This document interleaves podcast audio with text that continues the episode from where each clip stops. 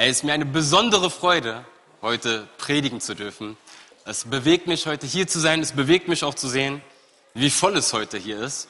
Ja, das wünsche ich mir für die Zukunft öfters, dass wir das Haus so voll sehen und dass wir zusammen wirklich Gott feiern dürfen.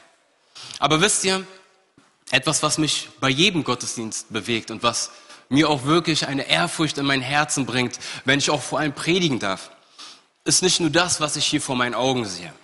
Ja, das Haus ist voll. Und wie Paul gesagt hat, aus wie vielen Nationen hier Menschen sitzen. Es ist eine Freude, das zu sehen und zu wissen, dass wir zusammen verbunden sind durch Jesus Christus. Aber wisst ihr, was auch noch viel schöner ist? Zu wissen, dass mit jedem einzelnen Gottesdienst wir uns einklinken, mit all den Gläubigen, die schon vor uns gegangen sind. Ja, es ist nicht nur ein Gottesdienst von denen, die hier sitzen, die wir vor Augen haben. Es ist ein Gottesdienst, der voll ist mit den Engeln Gottes. Es ist ein Gottesdienst, der gefüllt ist mit all den Glaubenshelden, die vor uns gegangen sind. Sei es ein Abraham, ein Isaac, Jakob, ein Mose oder ein Prophet Elia und die zwölf Apostel. Und auch all unsere Liebsten, die jetzt schon beim Herrn sind. Wir klinken uns ein in den Gottesdienst, in den himmlischen Gottesdienst. Im Hebräerbrief 22, 12, 22 bis 23 lesen wir. Ihr dagegen seid zum himmlischen Berg Zion gekommen und in die Stadt des lebendigen Gottes. Das ist das himmlische Jerusalem, wo ihr Gott zusammen mit seinen vielen tausend Engeln bei einem großen Fest anbetet. Ihr gehört zu seinen Kindern, die er besonders gesegnet hat und deren Namen im Himmel aufgeschrieben sind. Ihr habt eure Zuflucht zu Gott genommen der alle Menschen richten wird. Ihr gehört zu derselben großen Gemeinde wie all diese Vorbilder des Glaubens, die bereits am Ziel sind und Gottes Anerkennung gefunden haben. Lasst uns genau mit dieser Haltung und mit diesem Bewusstsein in diese Predigt hineingehen. Schließt nochmal eure Augen und lasst mich beten. Himmlischer Vater, ich danke dir für dieses Geschenk. Ich danke dir für diese Zusage, dass wir jetzt gemeinsam in dieser himmlischen Versammlung mit Anteil haben dürfen, dich groß zu machen, dich zu feiern, zu hören, was du, Geist Gottes, uns heute aufs Herz legen möchtest. Wirke du, geh du durch die Reihen und diene uns, allmächtiger Gott. Und die ganze Gemeinde sagt, Amen, Amen. Wisst ihr, ich habe mich gefragt, zu so einem Anlass, über was predigt man zu so einem Anlass? Ich hatte viele gute Ideen, viele Themen, die ich gedacht habe, oh, das wäre schön, darüber kann man predigen, das kann man wohl sagen. Aber was ist das, was ich der Gemeinde heute mitgeben soll? Und es war dann ziemlich schnell, ziemlich klar, über was ich predigen möchte. Denn es kam mir diese eine Frage ins Herz. Wenn es deine letzte Predigt wäre, wenn du die Möglichkeit hättest, jedem in dieser Gemeinde, jedem in dieser Versammlung etwas aufs Herz zu schreiben. Was wäre es, Philippus? Über was würdest du predigen? Und dieses Thema ist folgendes. Ein Leben zur Ehre Gottes allein. Herr, dein Wille geschehe. Dieses Thema ist ein Thema, was mich sehr bewegt.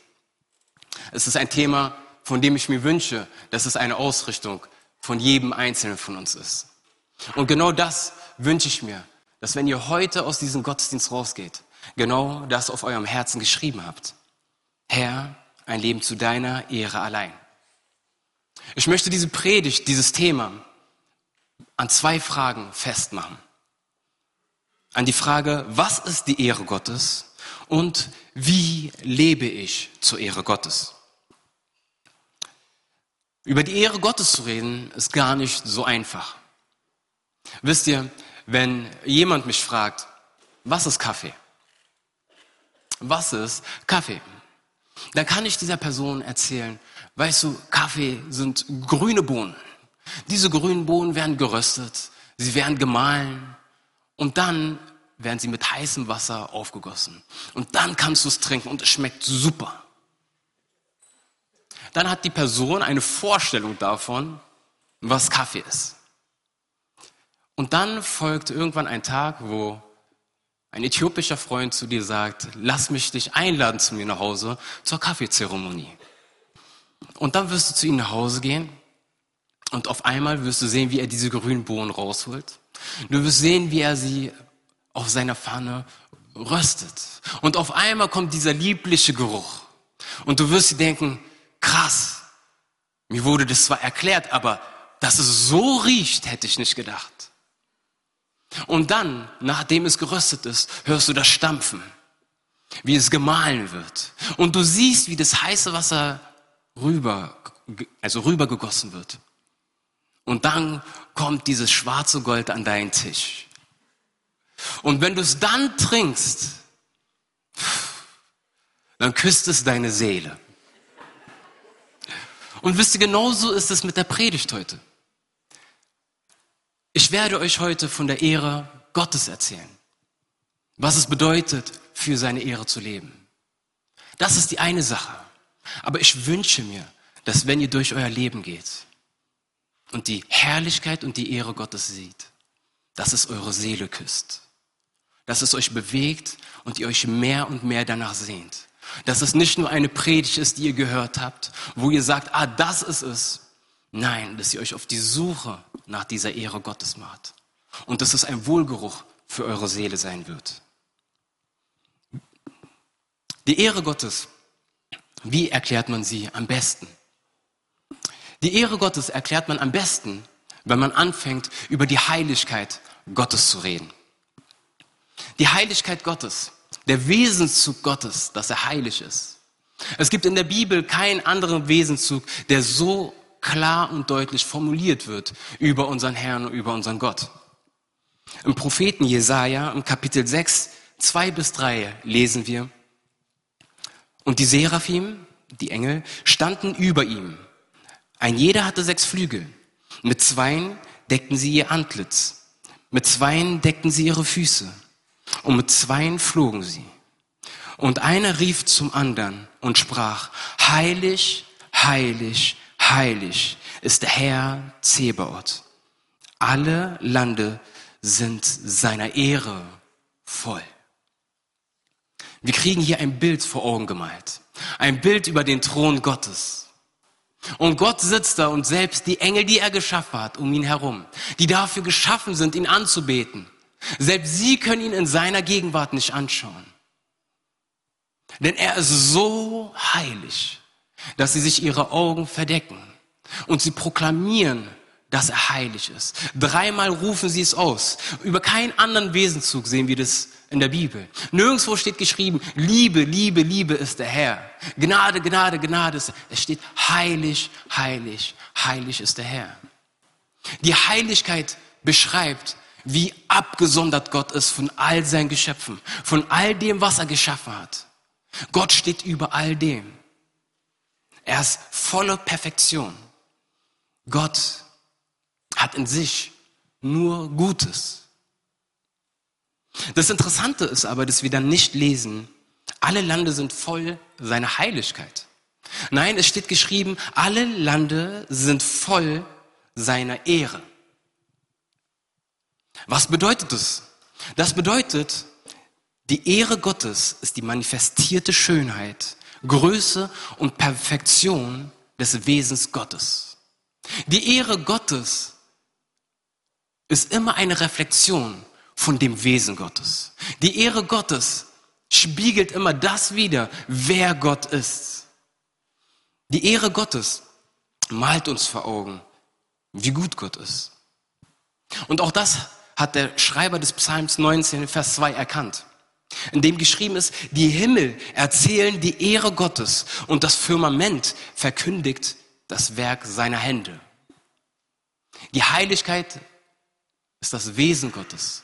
Und die Ehre Gottes ist das, was wir sehen, ist das, was ihn reflektiert. Das bedeutet, wenn wir sagen oder wenn wir in der Bibel lesen, Gott sei alle Ehre, Gott gebührt alle Ehre, dann sagen wir damit nicht aus, dass wir Gott etwas geben, was er nicht hat, sondern der Satz, Gott sei alle Ehre, steht für zwei Aspekte. Und zwar zum einen ist es ein Fakt. Ihm gebührt die alle Ehre. Ihm steht diese Ehre zu. Ihm steht es zu, dass wir ihn anbeten, preisen und dass wir ihn groß machen. Aber zum anderen drückt es aus, dass es unsere Sehnsucht ist, zu sehen, dass alle Geschöpfe, dass alle Menschen ihn erheben, dass alle Menschen ihn groß machen. Das ist es, wenn wir sagen, Gott gebührt alle Ehre. Es drückt zum einen aus, was Gott gebührt, und es drückt eine innere, tiefe Sehnsucht eines jeden Gläubigen aus. Wir wollen sehen, dass Gott groß gemacht wird. Wisst ihr, selbst unsere Errettung hat komplett mit der Ehre Gottes zu tun. Denn die Bibel spricht davon, dass keiner von uns es geschafft hat, zu der Ehre Gottes zu leben. Dass wir Rebellen gegen Gott sind, dass wir es nicht würdig waren. Und trotzdem hat sich Gott in seiner Heiligkeit, in seiner Gnade und Liebe dafür entschieden, dich und mich zu retten. Damit wird ihm alle Ehre geschaffen. Mit der Rettung deiner und meiner Seele. Denn ab dem Zeitpunkt, wo wir Kinder Gottes sind, ab dem Zeitpunkt, wo uns vor Augen gemalt wird, was diese Gnade Gottes, was dieses Werk am Kreuz vollbracht hat, sehnen wir uns danach, für Gott zu leben. In jedem Lebensaspekt strecken wir uns danach aus, Gott alle Ehre zu geben. Und somit ist auch unsere Errettung ein Akt seiner Ehre, ein Akt, in dem er seine Ehre mehrt. Das Wort Ehre können wir auch mit der Herrlichkeit beschreiben. Deswegen hat es mich so bewegt. Die Lieder, die wir gesungen haben, haben genau darauf abgestimmt. Wenn wir seine Ehre sehen wollen, dann wollen wir auch seine Herrlichkeit sehen. Aber wenn wir ehrlich sind und mal in unseren Alltag gucken, wie ist es dann? Wisst ihr, es ist manchmal einfach im Gottesdienst zu sitzen und die Ehre des Herrn zu feiern und zu sagen, ja, die Herrlichkeit des Herrn ist gut, ich will sie sehen und ich will sie schmecken. Und dann, wenn wir von Montag bis Samstag unterwegs sind, kann es schwer werden. Es gibt verschiedene Ebenen. Wenn wir hinausgucken in die Welt, kann es schnell passieren, dass wir uns fragen, Gott, wo ist deine Herrlichkeit? Herr, wo machst du dir denn Ehre? Herr, wo in all dem Krieg und all dem Leid? Und manchmal müssen wir gar nicht so weit weggehen. Manchmal gucken wir in unser eigenes Leben. Selbst die Ehe, habe ich mir sagen lassen, kann schwer sein. Und auch die Erziehung von Kindern kann schwer sein. Und man kommt an einen Punkt und sagt, Gott, wo ist deine Herrlichkeit? Auch das Single-Sein kann schwer sein. In Momenten, in denen man sich einsam fühlt und sagt, Herr, wo ist deine Herrlichkeit? Wo ist deine Ehre in meinem Leben? Ein Angesicht von Krankheit, Depression und verschiedensten Sorgen kann es sich manchmal nicht so anfühlen wie an einem Sonntagmorgen. Und wir fragen in diesen Situationen, Gott, wo ist deine Herrlichkeit? Wo ist deine Ehre? Wie gehen wir damit um? Wie leben wir nun zu seiner Ehre in Angesicht all dieser Kämpfe? Ich habe schon mehrmals in dieser Gemeinde gesagt, dass mein Lieblingsbuch in der Bibel der Römerbrief ist. Und auch heute möchte ich euch mit hineinnehmen in den Römerbrief. Paulus gibt uns eine entscheidende Sache mit auf unserem Lebensweg. Paulus rüstet uns aus mit den wichtigen Dingen in unserem Leben, um für die Ehre Gottes zu leben. Und im Römer 5, 1 bis 2 lesen wir, da wir nun gerecht geworden sind durch den Glauben, haben wir Frieden mit Gott durch unseren Herrn Jesus Christus. Durch ihn haben wir auch den Zugang im Glauben zu dieser Gnade, in der wir stehen und drüben uns der Hoffnung auf die Herrlichkeit, die Gott geben wird. Gott gibt uns eine Perspektive. Gott gibt uns eine Hoffnung. Gott zeigt uns das Ende, indem er sagt, ich gebe euch die Hoffnung, indem ihr wissen dürft, ihr werdet in aller Ewigkeit mit mir verbunden sein. Ihr werdet mich von Angesicht zu Angesicht sehen. Ihr werdet von der Herrlichkeit kosten. Ich habe am Anfang gesagt, wenn wir in einen Gottesdienst gehen, machen wir uns eins mit all den Gläubigen, mit all den Glaubenshelden, die vor uns gegangen sind, die jetzt schon in der Präsenz Gottes sind. Und genau diese Hoffnung gibt uns Gott mit. Genau diese Perspektive und diese Zuversicht ist es, mit der wir durchs Leben gehen sollten. Wenn wir diesen Marathon des Lebens rennen, müssen wir das Ende vor Augen haben. Die Perspektive, worauf rennen wir zu? Zu wem rennen wir? Und warum rennen wir? Wir rennen aufgrund der Gnade unseres Herrn Jesus Christus. Und wir rennen direkt in seine Arme hinein. Direkt in die Verheißung, die Herrlichkeit und Ewigkeit mit ihm zu verbringen. Und Paulus verfestigt noch dieses Versprechen. Er schreibt in Römer 8, 18, denn ich bin überzeugt, dass dieser Zeit Leiden nichts ins Gewicht fallen wird gegenüber der Herrlichkeit, die an uns offenbart werden soll. All die schweren Zeiten, die wir in unseren, wenn so Gott will, 80 Jahren Lebenszeit hier haben.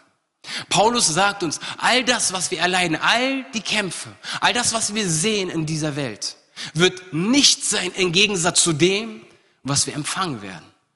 Es wird nicht sein zu, der, zu dem Versprechen, das Gott uns gegeben hat, auf ewig mit ihm verbunden zu sein und Anteil zu haben an diesem Erben. Wir dürfen mit Jesus Christus miterben. Ja, an den Dingen, die wir nicht verdient haben. Ich möchte noch mal ein paar Verse weitergehen. Meine Lieblingsverse in der Bibel, in Römer 8, 28 bis 30. Egal zu welcher Lebenszeit, ich gebe dir diese Verse mit für dein Leben. Diese Verse geben dir die Sicherheit und die Perspektive, die du für diesen Marathon brauchen wirst. Paulus schreibt, das eine aber wissen wir, wer Gott liebt, den dient alles zum Guten. Was geschieht zum Guten? Wer Gott liebt, den dient alles, was geschieht, zum Guten. Dies gilt für alle, die Gott nach seinem Plan und Willen zum neuen Leben erwählt hat. Wenn Gott nämlich auserwählt hat, der ist nach seinem Willen auch dazu bestimmt, seinem Sohn ähnlich zu werden, damit dieser der Erste ist unter vielen Brüdern und Schwestern. Und wen Gott dafür bestimmt hat, den hat er auch in seine Gemeinschaft berufen. Wen er aber berufen hat, den hat er auch von seiner Schuld befreit. Und wen er von seiner Schuld befreit hat, der hat auch schon im Glauben Anteil an seiner Herrlichkeit. Das ist das, was uns Gott verspricht. Gott malt uns zum einen eine Ewigkeitsperspektive. Er malt das Bild, wo wir hingehen werden. Und doch sagt uns Jesus Christus, schon jetzt dürfen wir uns freuen an der Herrlichkeit Gottes. Schon jetzt dürfen wir Anteil haben an seinen Verheißungen und an den Versprechen, die er uns gegeben hat. Und genau das ist mein Wunsch für uns alle. Dass wir in unserem Leben an einen Punkt kommen, wo wir genau uns eins machen können mit unserem Herrn Jesus Christus, als er gebetet hatte. Herr, nicht mein Wille geschehe, sondern dein Wille geschehe. Denn all das, was unser Herr Jesus Christus auf dieser Erde getan hatte, hat er zur Ehre Gottes getan. All das, was er getan und gesprochen hatte, hat er getan, um seinen Vater im Himmel zu ehren und groß zu machen, um seine Herrlichkeit zu veranschaulichen.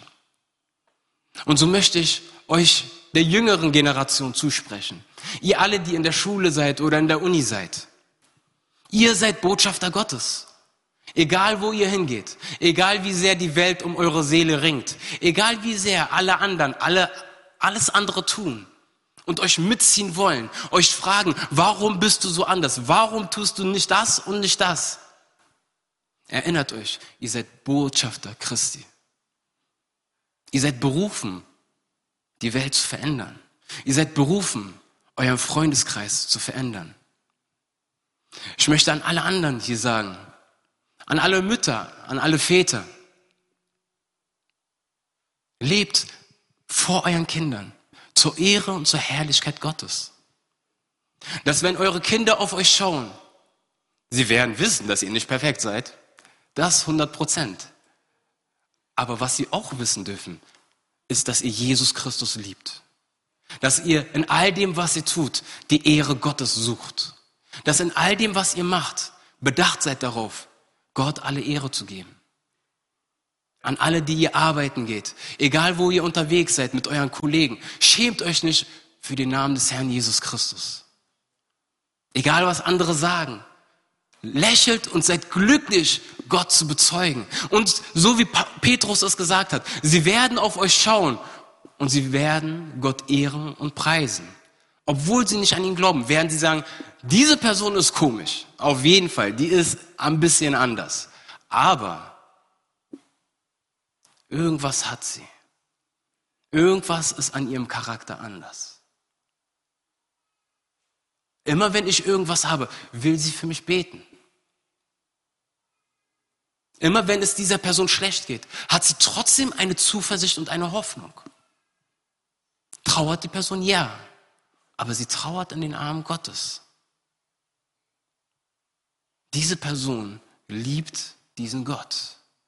Und die Menschen werden sich danach sehen, eine Begegnung mit diesem Gott zu haben, weil sie in eurem Leben die Herrlichkeit Gottes sehen.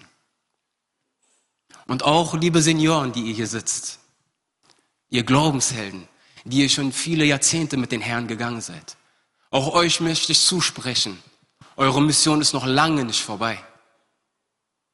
Ihr seid geistliche Väter und Mütter für uns. Eure Weisheit, eure Treue ist das, was wir als junge Generation brauchen. Euer Gebet, eure Standhaftigkeit ist das, was wir brauchen. Deswegen kommt auf uns zu. Teilt eure Weisheit. Erbaut uns junge Generation. Teilt eure Weisheit und weist uns auch zurecht, wenn wir im Übereifer und Leidenschaft mal über das Ziel hinausschießen. Wir brauchen euch. Denn ihr habt Dinge erlebt und durchgestanden mit den Herrn, die wir, junge Generationen, uns gar nicht erträumen können. Denn unser Gott ist ein Gott aller Generationen. Und weg von unserem privaten Leben wünsche ich mir das als Gemeinde Gottes. Dass wir als Gemeinde Gottes die Ehre Gottes suchen. Dass wir als Gemeinde Gottes darauf bedacht sind, zu sagen, Herr, wie kann ich in deinem Haus dienen? Wie kann ich in deinem Haus dafür dienen, dass die Herrlichkeit deiner selbst gemehrt wird? Lass uns weniger auf uns gucken. Nicht nur fragen, was kann ich kriegen, sondern uns mehr fragen, wie kann ich dich groß machen in deinem Haus, Herr? Wie kann ich dieser Sehnsucht nachjagen, zu sehen, dass du dich in deinem Haus offenbarst. Das ist mein Wunsch für uns als Gemeinde, dass wir mit dieser Sehnsucht in unserem privaten Leben, aber auch als heilige Versammlung leben. Ausgestreckt nach der Sehnsucht und der Herrlichkeit Gottes, ausgestreckt danach, dem Willen Gottes zu leben. Und das ist auch das, was ich euch versprechen möchte als Pastor. Ich bin auch definitiv nicht perfekt. Birol hat es schon oft mitbekommen.